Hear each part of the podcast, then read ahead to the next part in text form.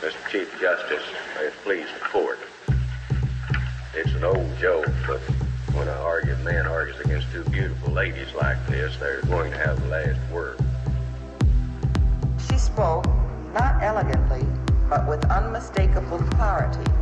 She said, I ask no favor for my sex. All I ask of our brethren is that they take their feet off our necks.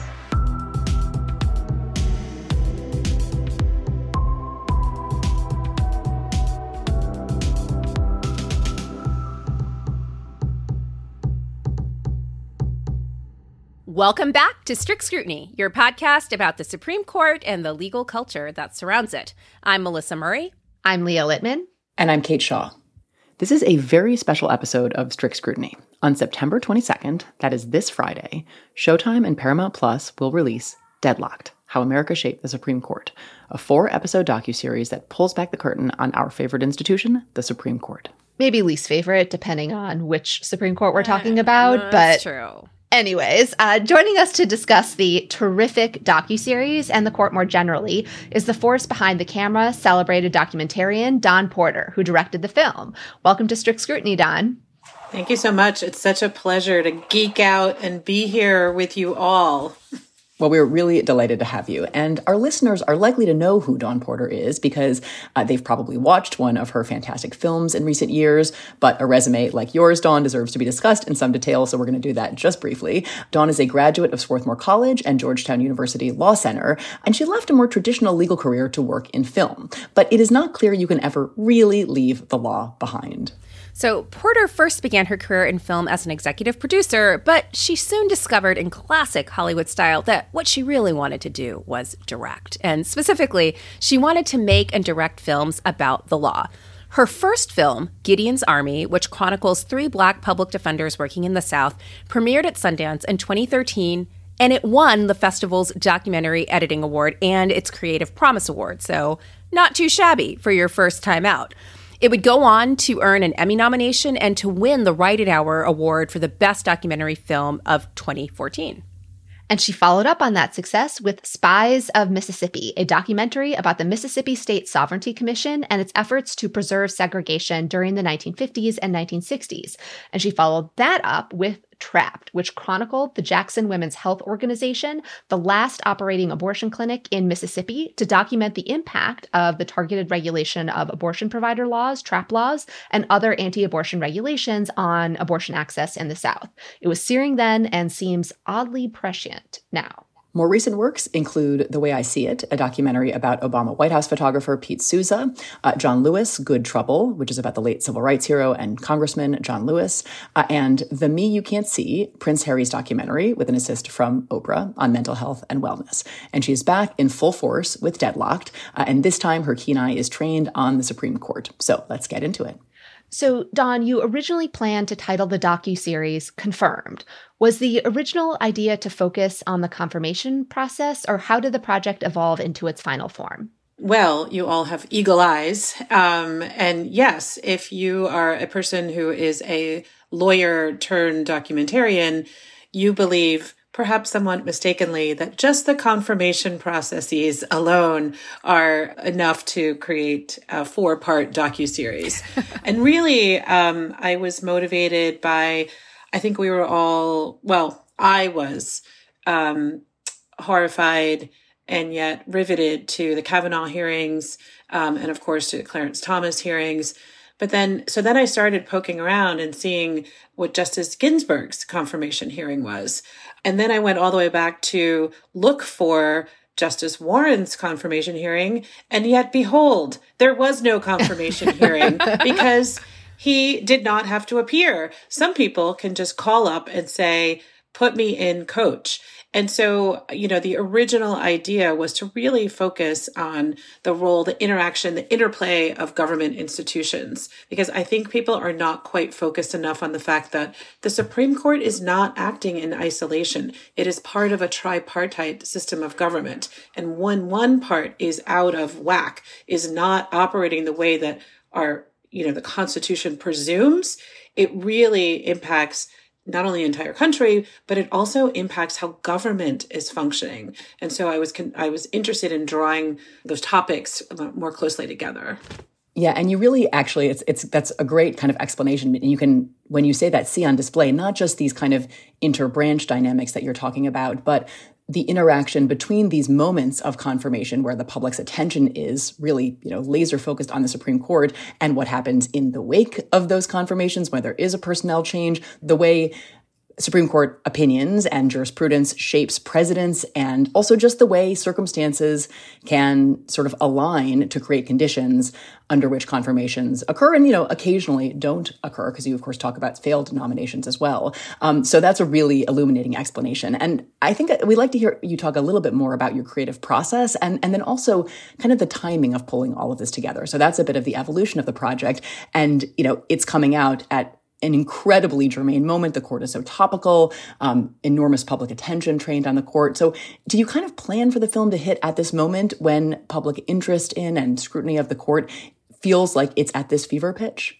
Dawn, did you tell um, Justice Thomas to take that private jet? Did you? Were you the one? um, I did not. The way that this all started is um, I worked at ABC News and uh, was there at the same time uh, that Vinnie Malhotra, who was the executive at Showtime who greenlit this series, uh, was there. And so we've had a long professional relationship. And he called me. Um, I guess now it's three years ago, and said, Do you want to do something on the Supreme Court? And I said yes. Um, and it really just started there. And, and there wasn't a particular format. It could have been a feature, it could have been a multi part series. And when I, so first I was really interested in these confirmation hearings, and that's why we called it confirmation for so long. But then, as the research, as we got into the development process and started thinking about what we wanted to communicate to people, what I discovered was an appalling lack of information about the court, um, its its origins, its role, its its jurisdiction, um, just just how justices are appointed, and so from there it grew into something bigger.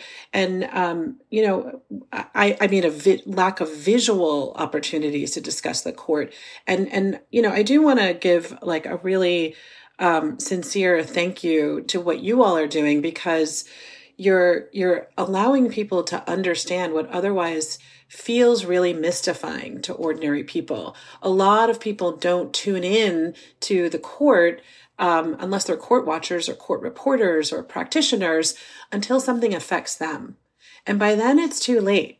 And so, you know what what you all are doing with this podcast, with with your your work, is really making sure that all of us who are so intimately affected by the functioning and, and decisions of this court understand how it works. And so I really wanted to add um, some more visual medium to that growing body of people trying to explain what is happening before it's too late to actually participate that's really flattering to hear that you know you were sort of trying to do some of the things that we're doing that you see what we're doing. Um, we, we really do believe that everyone needs to be watching the court all of the time. But what we loved about this docu-series is that you could film a million different documentaries about the court and they could all be really different. But for this particular series, you chose to focus explicitly on the court in the 20th and 21st centuries. And you start with the Warren Court and this idea that the Warren Court is an activist court. This is the charge that conservatives and moderates level against the Warren Court in the 1960s. Now, to be fair, some scholars, including Justin Driver, who also appears in the film, have argued that the Warren Court is actually not that liberal. It's actually more conservative than many give it credit for. But nonetheless, it has taken on the sort of mythic stature as being this very, very liberal court that pushed the country all the way to the left by acknowledging the existence and humanity of Black people and criminal defendants. And they didn't really get into women, but perhaps they paved the way for the Burger Court to get into that. But why do you think that the Warren Court has taken on this kind of stature, which really doesn't map on to the full body of its decisions? And how does that reputation for wokeness, liberalness, whatever you want to call it, how does that shape the trajectory of the court in the 20th and 21st century and its interactions with politics? You know, as a first year law student, you know, if you take con law one, most of the the seminal cases that you are taught really come from that era and that's con and crim law right? So um, i went to georgetown. I, I was a first year in 1990 and in that year my con law teacher and crim law teacher decided to teach together. So they did um, a joint class where we essentially were you know mapping out the the decisions of the court. And when you're when you teach it that way you see how some of the most important decisions or some of the most publicly familiar decisions come from that court. So um, the exclusionary rule cases brown v. Board like you just get all of these cases that literally form the popular conception of what the court is and so that conception is synonymous with the idea that it is a liberal court and that this is the foundation and the body of the liberal, you know, liberal left. And so I wanted to start with what people were familiar with and then contextualize and move forward because I think people have this misunderstanding that the Warren court was this insanely liberal court with people who all came there with an agenda and then somehow mysteriously in 2021, 2022 that we don't know how this happened, but all of a sudden it's the polar opposite. And it's just, you know, as, as some other uh, commentators have said, well, this, these are two halves of the same coin. This is the conservative court um, versus that was the liberal court. And in order to understand why that is deeply not true, I think you need to see the evolution of the court unfold. And so I am really grateful in this uh, time, and I, I mean this really sincerely, that Showtime gave us the, the real estate in order to show that evolution. I mean, we clearly could have made this six hours. There's fascinating, you know. There's nothing wrong with that. that yes, I, I definitely would have watched at least six hours. It's really incredible. And I also want to show it, um, or at least parts of it, to my constitutional law students, or at least recommend it to them, because there's just so much rich material in there about what makes a court and all of the kind of historical contingencies and circumstances that led us to the court we have today. But just going back to something that you were already talking about, which is the court's evolution from the Warren court to the conservative supermajority, you know, that we know today and that, you know, began to take shape after the Warren court. Like, in your view, what is the event or kind of an event that really starts the court's lurch to the right.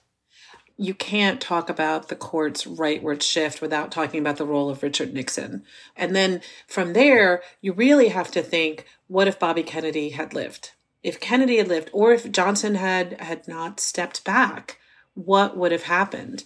And so, you know, this idea from the very beginning, um, this idea that the court and politics are separate is a fiction because, of course, the president has the power to actually identify these justices. And so, who is a president going to pick? You're not going to pick your political enemy or a person who is, is ideologically opposed to your agenda. You're going to pick somebody who you hope and think will serve the agenda that you have put forward, whether that agenda is publicly articulated or only privately held. And that's really, really important as well.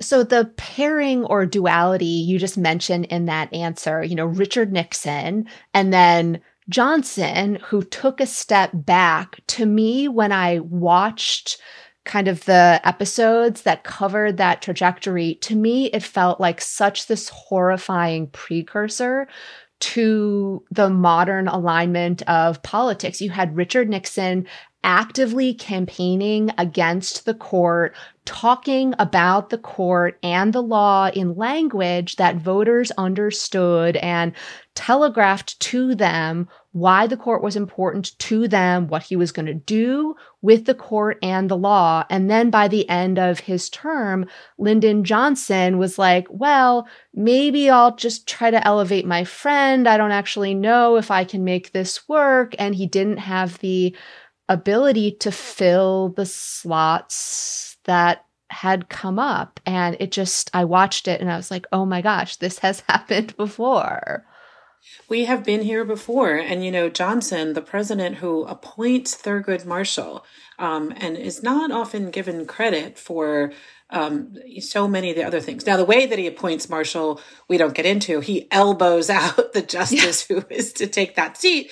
But, you know, do, do, do, leaving that aside, um, he does appoint Marshall. He does also um, put in place the steps to get Marshall to the court. I think people really need to remember that it was far from assured that a president would be able to nominate and appoint a black man. And so he makes Thurgood Marshall Solicitor General and he says, whatever he's going to be, he's going to be qualified.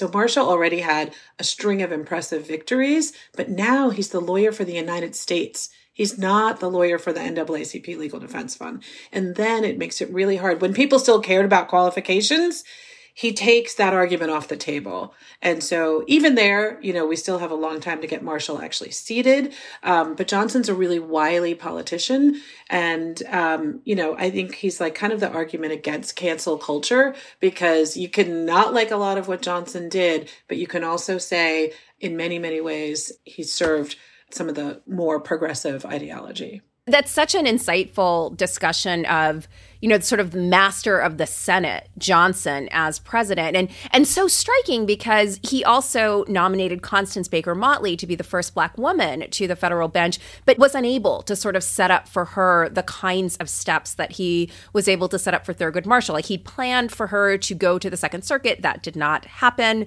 Um, and and she sort of was sort of stranded at the district court level when he had intended for her to be the first black woman on the Supreme Court. We couldn't do both black and girl at the same time. No, very hard. So always, you know, always, good, always hard. Race try, and gender, but correct. at least he got black and boy. Two clips I had wanted to play were one, the call between President Johnson and Thurgood Marshall asking him to be the Solicitor General of the United States. Judge, how are you? I want you to be my Solicitor General. I want you to do it for two or three reasons. One, I want the top lawyer in the United States represent me before the Supreme Court to be a Negro. And to be a damn good lawyer that's done it before. And then to the discussion by Johnson about his plan to put Thurgood Marshall on the Supreme Court. I would appoint Thurgood Marshall to the court. After he's solicitor for a year or two, the first vacancy I have, he had 32 cases for the Supreme Court. He won 29 of them. And now he'll have 20, 30 more. Of a variety of cases for the government. At the end of a year or two, no one can say that he's not one of the best qualified men that has ever appointed. Those were just really amazing clips. I, I have just um, also finished a documentary about Lady Bird Johnson. And Lady Bird recorded 123 hours of audio tapes while she was in the presidency. And she, you know, she really was a very close confidant of Johnson. But the conversations that the the information and the understanding of the historical record that the two of them have given to us by having those recordings available um, for us to discuss and contextualize today um, is really just an unmatched gift to the historical record.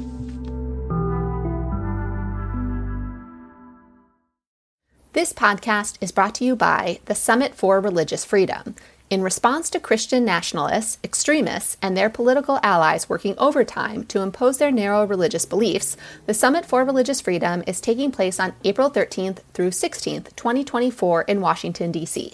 Learn how to fight back in order to defend LGBTQ rights, abortion, contraception and reproductive rights, our public schools, our democracy, and the separation of church and state. The Summit for Religious Freedom, or SRF, is the hub for this collective fight. The SRF.org, that's T H E S R F.org, has all the details. Use promo code STRICT for 10% off registration.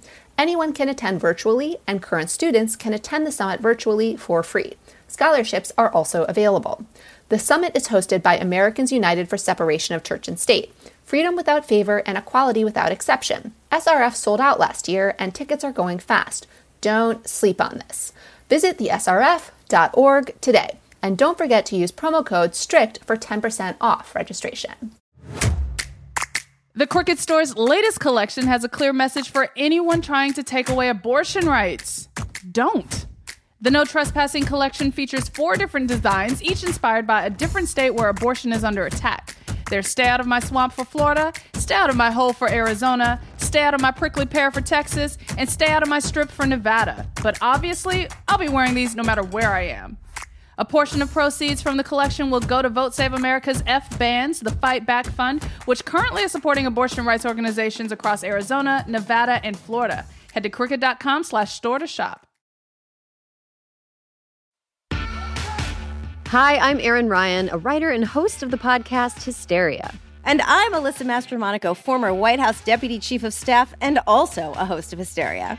And this week, we were asked to talk about Women's History Month. And on behalf of women everywhere, okay, fine. Our show, Hysteria, is about the way news and culture impacts women in America every week of the year. From the latest on reproductive rights to the ways pop culture handles women's stories. And not just because it's March, okay? We exist the other 11 months of the year, too. What? Don't. uh, you heard it here first. Don't even get us started on our exclusive YouTube series, This Fucking Guy, where we try to figure out how the worst people in America got to be so awful. So, if you're looking for a pod that's by the ladies and for everyone, make sure to subscribe to Hysteria wherever you get your podcasts.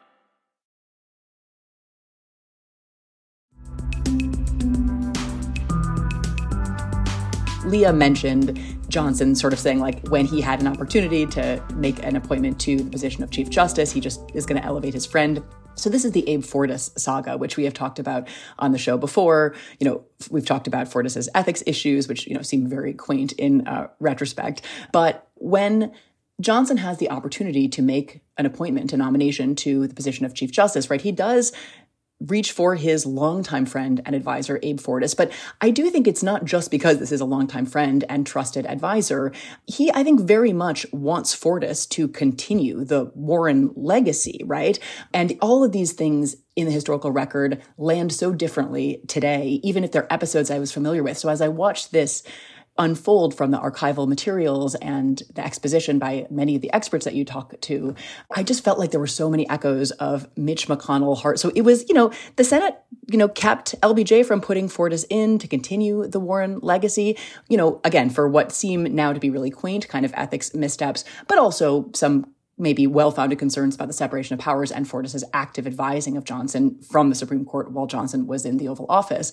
I wondered whether, despite the very different kind of political moments, there is a through line between that successful effort to blockade Fortas from the elevation. And ultimately, of course, he leaves the court and gives Nixon, who's by then the president, another vacancy to fill. Um, but a through line between that moment and Mitch McConnell's hardball keeping President Barack Obama from filling the seat, you know, left vacant by the death of Justice Scalia. I, I think there is. And I, I think what's really clear is whatever you think of Fortas's ethics issues, he retained his position, um, his his paid legal legal work while he was on the court. I think historians agree it was really the closeness of Johnson and Fortas that was objectionable. And so Fortas kind of serves up this opportunity to have something that looks neutral become the thing that that you know scuttles his his nomination and then it's not it's not too far a step to say it's not just that Fortas and Johnson are close, it's that they are ideologically aligned. And that's exactly right. There was so much public opposition on the conservative side to the Warren court's decisions. And whether or not that reflects accurately the mood of the country is a big question. But it certainly just like we are seeing today, was the very noisy opposition to Johnson. And, and there's also, of course, then what would happen during Nixon's time is you have the rapprochement between Catholics and the evangelical Christians who unite to further the the court's rightward shift. So, but we get ahead of ourselves. Um, but I do think that that that those are um, you know, and, and that was really what part of what I was trying to do. And I'm so glad you picked up on it. And I realize I'm speaking to, you know, not just the choir, but the, the most observant and education, educated and informed choir. But this idea that the people are really playing this game of chess with the appointment process, the elevation to Chief Justice, um, and that it's based on ideological and political grounds is really, really important for us to understand. And the public needs to understand that when these uh, names are submitted, who are these people? What does the president, what does the party think that they're going to achieve? And what does that say about the, the motivation for their for their nominations? And I think if we ask that question about the three justices that have most recently been confirmed, um, we can take any criticism of their appointments, their selection, um, we can kind of take it out of child gossip and, and take it to a much more serious level, which is what are you trying to preserve? And what are you trying to put in place for the next, you know, several decades? What kind of constitutional democracy are you putting in place? Nixon actually has three bites at the apple to appoint justices that are going to begin the process of dismantling the Warren court's work. So he appoints Warren Burger to replace Earl Warren, which you discuss. He also appoints Harry Blackmun, Lewis Powell, and William Rehnquist. And not all of these appointments turn out to be as explicitly conservative as Nixon would have liked, but it does begin the court's march to the right, which then brings us to the Reagan era, where there's yet another lurch. And things kind of go awry a bit in the Reagan era. Reagan has a few appointments that go according to plan. He is able to appoint the first woman justice, Sandra Day O'Connor. He elevates William Rehnquist to Chief Justice and also appoints Antonin Scalia, a stealth warrior, as you note in the documentary, that sort of passes by the Senate without a lot of critique. But in 1987, he doesn't get a pass when he tries to nominate former Yale law professor, now a judge, Robert Bork, to the court. And the Bork confirmation process really becomes a flashpoint for the politicization of the confirmation process. So, Bork, because of his views about Roe and Griswold and the right to privacy, is viewed to be out of step with the American public. His nomination fails, but it really sparks this kind of grievance politics among those on the right. And so, we wanted to play a little snippet from the film that features some archival footage of a young senator from Kentucky who had a lot to say about the failed Bork nomination and what it would mean for future nominations. My prediction, Madam President, the president going to send up another nominee, philosophical soulmate of Judge Bork, if probably not so well published.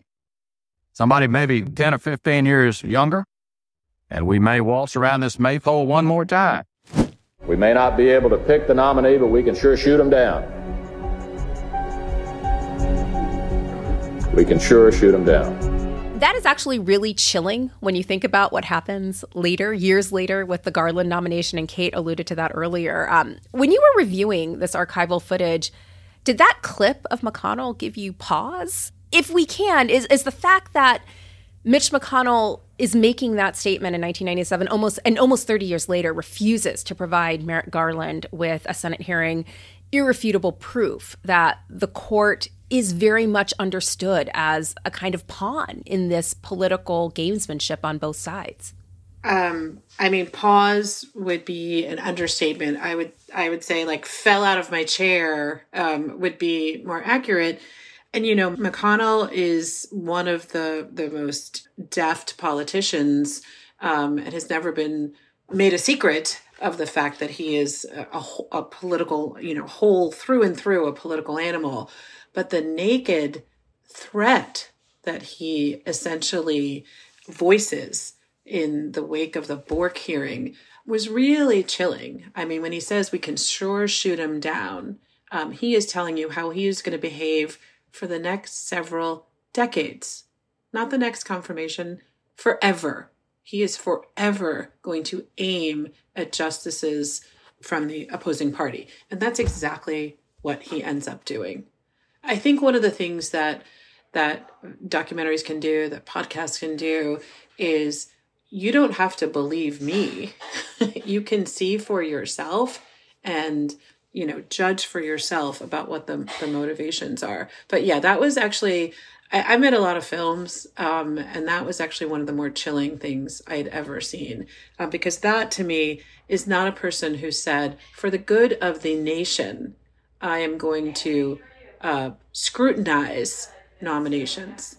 That is a person who said, I will oppose you with every fiber of my body in retribution for what had become a verb, right? We borked them. So he wasn't kidding, you know, like do not get on Mitch McConnell's bad side because uh, if you shoot at the at the king, you must kill him what you were just saying about, you know, you can believe me, but it's another, you know, to hear it from someone else, that's basically the rationale I have given myself or why we play a lot of Sam Alito clips on this podcast. um, but uh, speaking of confirmations as spectacles, you know, Robert Bork's failed nomination is not the only contentious confirmation fight that you chronicle in the film. And in fact, I think that's a grave mischaracterization, misperception, because of course you also cover the confirmation process of Thurgood Marshall, the first Black justice to sit on the Supreme Court. And no surprise, Southern senators were deeply opposed to Marshall's nomination. And just to give our listeners a flavor of the discussion, here's some footage from the film of a CBS Mike Wallace interview with Marshall, in which they discuss Marshall's successful efforts to dismantle Jim Crow segregation. Do you feel any sympathy for, any understanding of the Southerner the white Southerner who was forced suddenly to change not only his attitude, but his whole way of life? I, I have as much sympathy as I could have for anybody. I recognize it is a tough problem. It's a problem that at times would seem to the average Southern white man as being insoluble. I recognize it, and I, for one, would do everything in my power, and so would the NAACP, to work it out in a way that would be satisfactory to both sides concerned. Was it crazy to listen to that interview as well? Like, is Marshall's appointment, whether directly or indirectly, one of the events that spawns this intense conservative interest in capturing the court? Like, did his appointment embody, you know, the perceived, you know, mistakenly perceived in some ways liberalism of the Warren court? When you think about Marshall's legal career, his his stunning strategy and then uh, litigation strategy, but also his political strategy, what you see is Marshall on a steady attack through the South, dismantling segregation so Marshall is responsible directly for almost humiliating many of the, the people who now sit on the body that is charged with uh, passing his nomination. And so they are not about to let Marshall, who they really felt like was public enemy number one, they really, really believed that Marshall did not have the good of the country at heart, but he was uh, single mindedly focused on dismantling the way of life of white Southerners. And so it was that personal animosity that they brought to those hearings and and attempted to to scuttle his his nomination. It, it's also um, bonkers though to hear Mike Wallace recasting segregation in these benign terms. Like this is just a bunch of good old boys. Just, can, can you sad. just understand how how how they hard. feel? Um, it's hard you know, to I, be I, totally like I, racist. You know, don't you have any sympathy you know, just, for them? Right. Like, can't you just give them a little more time? And, and, you know, to see Marshall, um, to see his restraint in his answer, um, that was really instructive to me because I do not think of Thurgood Marshall as a restrained person. And so in that, that moment, in that clip, I'm thinking, Mike Wallace is asking him completely bonkers questions. and he, instead of saying, that's bananas that you think that, um, because he could not say that at that time. He is thinking of a way to actually answer the question without offending the interviewer. But I think it's that's also important for people to see is when people say nothing has changed to say at the time Marshall had to figure out how to carefully craft an answer to a journalist asking him if he couldn't understand why racist people gonna be racist. Well, this reminded me so much of Ketanji Brown Jackson, yes. like literally biting her tongue. The Ted the Cruz moment. The Ted Cruz moment where she was like, "Do I risk it all? No." and like and the restraint. I mean, like Thurgood walked so Ketanji could run. And Sonia Sotomayor the same thing, right? With Lindsey. Graham. Yeah. You know, where he says, uh, My problem is like these articles that you're writing. I mean, just chastising her in the most yeah. just sexist way. And yet, you know, we see that these these three individuals and, and so many more are are thinking of the long game and of thinking of the importance that they actually get onto that court. Imagine if Sonia Sotomayor was not on that court. Yeah. Imagine if Marshall was not on the court.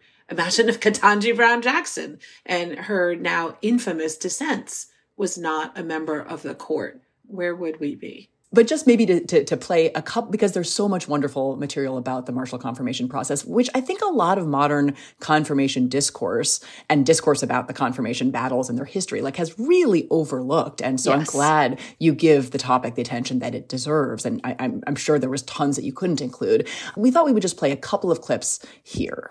Southern segregationists who realize that they've lost the battle of Brown versus Board of Education and who are eager to score points with the folks at home, they take Marshall to task about the Warren Court's criminal procedure decisions. Some of the segregationist senators pelted him with these nickel and dime questions that were not designed to understand his jurisprudence but instead were designed to embarrass and to suggest that a black person was unworthy of the dignity of being on the Supreme Court of the United States. And then they asked him things like, Well, do you have anything against white people? They're creating the idea of confirmation hearings as spectacle. Keep get these pretty girls in the picture. I want, I want to be properly framed here or delightfully framed, or whether it be proper. All right, ladies. Senator, do you think that uh, Judge Marshall is giving full enough answers so that you can get what uh, Senator Ervin keeps referring to as his judicial? Well, he is not giving full answers. He contends that he shouldn't be required to comment uh, in response to certain questions uh, or line of questioning that has uh, been followed, and I asked some of those questions the first day I interrogated him. He contends that he shouldn't be required to answer those questions. Could you confirm it? Well, I'll have to make that decision, will I not? It was a challenging time for my dad, but he made it through with 69 votes to, to confirm him. Okay, so perhaps ironically, it is Marshall's retirement in 1991 that really does cement the court's slide to the right. So let's play a clip now from the film that features footage from Marshall's retirement interview. Do you think President Bush has any kind of an obligation to name a minority candidate for your job? I don't think that that should be a ploy, and I don't think it should be used as an excuse one way or the other. An excuse for what, Justice? Doing wrong. Mark, what did you tell I mean, for picking the wrong Negro and said, I'm picking him because he's a Negro. I'm opposed to that. Marshall's retirement ushers in a new justice, Clarence Thomas, and a new era for the court and a far more conservative era. So, Dawn, how does Thomas's introduction to the court shift the ideological balance in 1991? There are so many conversations happening about race and jurisprudence, and they're intertwined. And so Thomas's nomination, I think of it today as quite a cynical nomination. You know, Bush Sr. nominates Thomas and takes him on this tour of the Senate where he's yucking it up. Um, Here's my own copy of senators. the Constitution. Here's my own oh. copy of the Constitution. I mean, and so it it starts this conversation that's really interesting among black people, right? Because un, until then we're kind of like yay go black person you know there's there's i don't know there's some comedian who was like who are you rooting for the black ones you Issa know, Rae. Like, i'm rooting for everybody black but not i'm rooting for everybody black exactly and then thomas comes in without a strong judicial record without a strong career and he's nominated. It's the most cynical of nominations, and it is such a slap in the face um, to anyone who cares about Marshall's legacy. And that does not go unnoticed. However, it does get rewarded. And, you know, we think of like those hearings and um, completely unprecedented. I mean, people thought Bork hearings were contentious. I mean, this was unlike anything. Ruth Marcus discusses this beautifully and how the Senate and, and the, the constitution of the Senate, the racial composition of the Senate and gender composition of the Senate, they were not prepared to deal with allegations between black people and to deal with allegations of a sexual nature against a black man. And so they really wholly punt. I mean, those allegations from Professor Hill were well known to that Senate committee well before that confirmation hearing. And the, the fact that they have to adjourn and decide what to do in crisis, and they just mishandle the whole thing. So, Thomas, I have some friends who are working on some Thomas films, and they have lots of opinions about this, which you're going to really love. Thomas had had before his nomination embarked on this ever public conservative, you know, he wanted, he campaigned to become the conservative darling, and it works like a charm. So it's cynical not only by George Bush nominating Thomas, it's cynical in that Thomas knows what they will fall for. He just has to appear as the next great black conservative hope, and they will fall over themselves, and they actually do it. I guess the the thing is, they, he also does deliver what they want. Um, you could ask at what cost, but it doesn't appear that he's asking himself that question.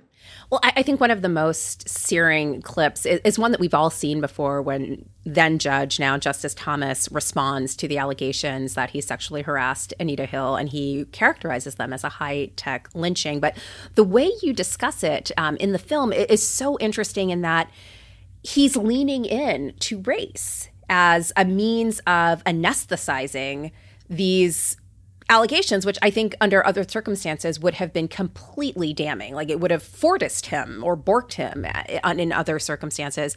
Um, and, and, it's so interesting to listen to this language in the wake of his concurrence in the affirmative action cases. It's also really interesting to think about how much he leaned into race and, and the epistemic authority of being a black man before an entirely all male, all white committee, knowing that they can't respond when he talks about lynching and how he then carried that to the court and talked about race with his colleagues and lots of opinions that didn't even involve race, but they could not parry back because they didn't have the same kind of authority that he had as a black man it lays a foundation, the Thomas nomination, for the shift to the right, but that shift really becomes a lurch later when the court is completely transformed by George W. Bush, the son of George H.W. Bush. Um, and as you note in the documentary, George W. Bush is kind of an accidental president. And the group that made him president, because of its decision in Bush v. Gore, is the court itself. And so you present the entire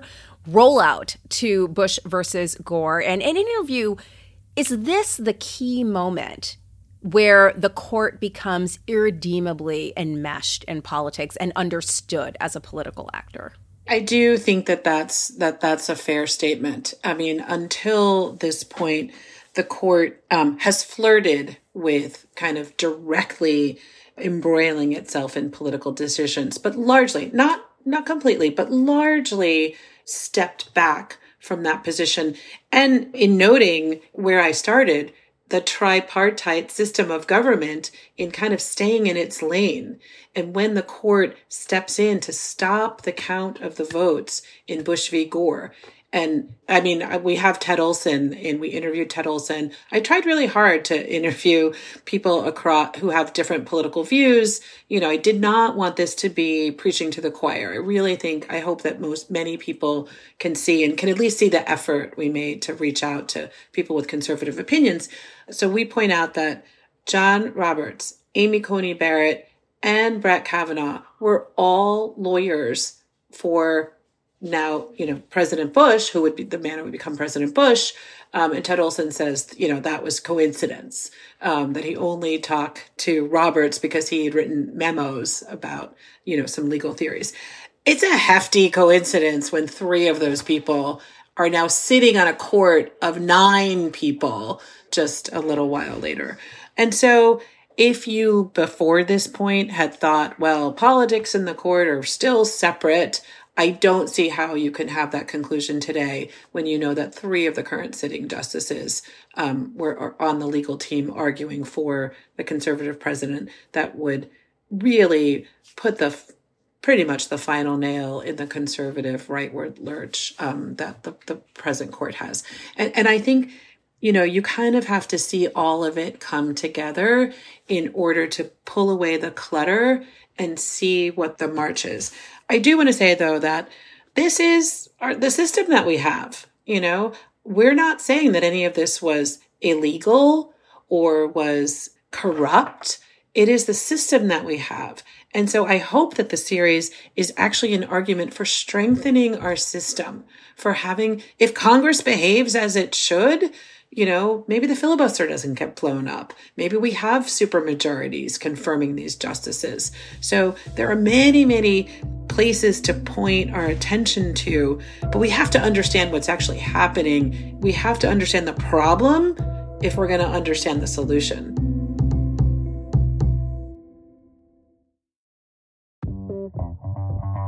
Beyonce, Ketanji Brown Jackson, the lady who spent 500 days in a cave. Women are all around us. And this Women's History Month, the Crooked Store is celebrating with a pop up shop featuring favorites from women of color founded companies. For a limited time, the She Commerce pop up shop has everything from delicious goodies to kids' books to candles, all from small companies that we love. It is a great way to support women of color while treating a woman in your own life. Maybe that's yourself to a sweet distraction from the endless horrors that we face every single day. Happy Women's History Month to all. Check out what's in stock at crooked.com slash store for this month only. Hi, I'm Erin Ryan, a writer and host of the podcast Hysteria. And I'm Alyssa Mastromonaco, former White House Deputy Chief of Staff and also a host of Hysteria. And this week, we were asked to talk about Women's History Month. And on behalf of women everywhere, okay, fine. Our show Hysteria is about the way news and culture impacts women in America every week of the year. From the latest on reproductive rights to the ways pop culture handles women's stories. And not just because it's March, okay? We exist the other 11 months of the year, too. What? Don't. uh, you heard it here first. Don't even get us started on our exclusive YouTube series, This Fucking Guy, where we try to figure out how the worst people in America got to be so awful. So, if you're looking for a pod that's by the ladies and for everyone, make sure to subscribe to Hysteria wherever you get your podcasts.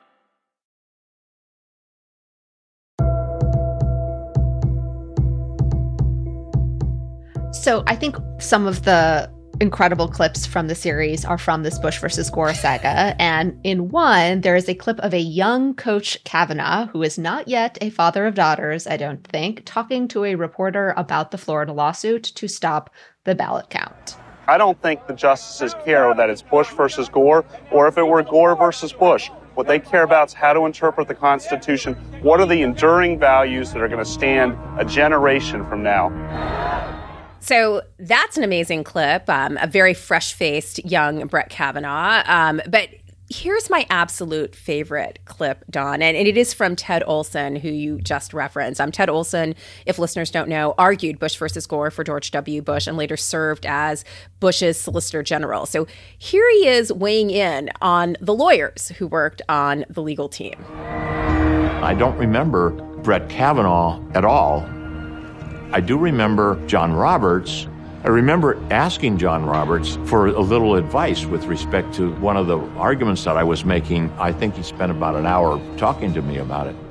Dawn, this is absolutely Ted Olson's Mariah Carey moment. He's like, I have no fucking idea who Brett Kavanaugh is. like, who is he?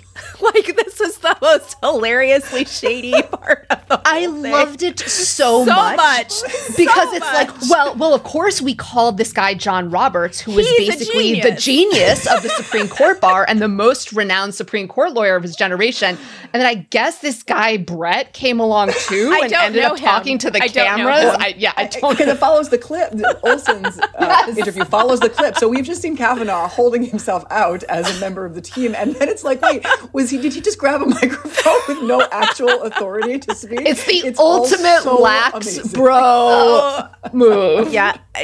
So so good. Like, did you mean for it to be that snarky? Because it was like, let's get her to join I, the podcast. I, I actually didn't. Oh. I, I actually didn't. I really didn't. I this is 100% true. I mean, I have a lot of respect for for Ted Olson. I mean, he's a really well respected litigator. Same. Of course, he argues the Totally. gay marriage cases, but besides that, you know, Ted Olson to me was always that brand of Republican who did actually try and comply with rules and was conservative, you know, small c, like thinks there should be smaller government, but was not a person who was, you know, was not a Leonard Leo, like was not a, you know, I will do anything, was not a Mitch McConnell. No, this was no shade so- about Ted. We just No, thought about no, how you totally- put totally the clips Brett. together. This was about well, you was being shade. snarky. like, were you snarky? No, that that that was shade. That was shade. So love it. Um, we thought so. I, I actually think that I, I think in in talking, you know, with Ted Olson, this is my personal opinion. I cannot prove this. This is just my witchy intuition. I think that he is really struggling with the current hyper politicized nature of of the debate. I I think that he thinks and I think he's right that it's harming Republican causes. I think he thinks it's harming democracy. He didn't come out and say any of this, but he was trying really hard to say, you know, this is our system and and I've done other things too and you know, it's kind of a little all fairs in love and war. In terms of other archival gold on the topic of Bush versus Gore, you note in the series that in the aftermath of the Supreme Court's opinion in the case, the justices kind of had to face the music about their role in literally deciding the presidential election. And as you show in the series, Justices Thomas and Kennedy were basically summoned across the street to the House of Representatives to testify before a subcommittee of the Joint Committee on Appropriations. And the footage that you include has them being basically taken to task for Bush versus Gore. And this was so interesting to watch, in particular in light of Chief Justice Roberts' refusal to testify before Congress about ethics reform when recently invited to do so. So was this also like a fall out of your seat moment when you found this archival material? And, you know, what did you make of what lessons might lie in that episode for today? I mean, this really fell into the category of who knew, you know, who knew that the justices, um, and and this is usually. A, you know, a pretty uneventful. The justices have to appear before Congress in order to get their budget appropriation. So they trot over, you know, they walk across the street and they say, nothing to see here. And you should give us our budget. And we're not taking any jets and we're not taking any cruises. And no, they don't say any of that because no one knew. And so no one knew to ask them about that. But they do have to appear and it's usually, you know, pretty like pro forma kind of appearance, but not this year. And this year, you know, several Democratic congresspeople take the opportunity to point out that they are watching and they are concerned. And I think too, though, that this is a moment to focus on those congresspeople because they weren't used to doing this either. They weren't used to criticizing. And if you know anything about Congress, and I lived in DC for 10 years and I lived on the Hill, they don't actually, until this modern era, and I'm talking about the last like eight years since Obama, they didn't actually like to attack each other like this. They actually would pull back from that and, and realize that outside of the cameras, they had to work together to get anything done. And so I think what you see is some lecturing, but I don't think you really see that much accountability. And so actually what happens is the justices take it upon themselves to do, you know, I think it's Ruth Marcus who says it's like the quiet period. We're not going to really upset people like this again for a while, lest we lose the confidence of the public. Because guess what? You can lose the confidence of the public if you do things like literally create new rules for standing. I mean, could we just talk about like we have no case or controversy and that like uh, that I, I just I realize I just like said that out of the blue, but it is still the thing that like I'm like day one of law school, you're like actual case or controversy or you're out of here. And the idea that that is the case, um, you know, that that case went forward, I still can't believe it. I still feel like that's like I made that up. Like that's no, they made it up. I would It's fail my law. I I would fail all my exams if I if I wrote that that case should go forward. Anyway, I digress. So, Dawn, the whole series kind of ends with the appointment of Justice Ketanji Brown Jackson. And I imagine you were already in post production when all of the news around the major ethics scandals began to break. Like you did mention some of the stuff that came out in November of 2022, the reporting by Jo Becker and Jodi Kantor. But ProPublica, everything that's come out about the private jet travel did not make it into this docuseries. And again, Vinnie Malhotra, there's got to be a sequel to cover this. Like, I, I think we should call it The Sweet Life of Sam and Clarence, and that would be amazing. I wanted to play a couple of clips that you do offer in the docuseries um, about ethics. And to contextualize this for the listeners, this is Roy Wilkins of the NAACP discussing Richard Nixon's nomination of Clement Haynsworth. So here he is. a judge of the United States Supreme Court occupying the highest post that we have to give, with no appeal possible from the decisions of that court, ought to be free of every taint of ethical misadventure, let's say. This hits so different right now. Clement Haynsworth obviously did not succeed in his bid to be a Supreme Court justice, largely because he had all of these ethical issues. Um, how do you reconcile this with what seems to be our current level of tolerance and condemnation of what seem to be really egregious ethical lapses?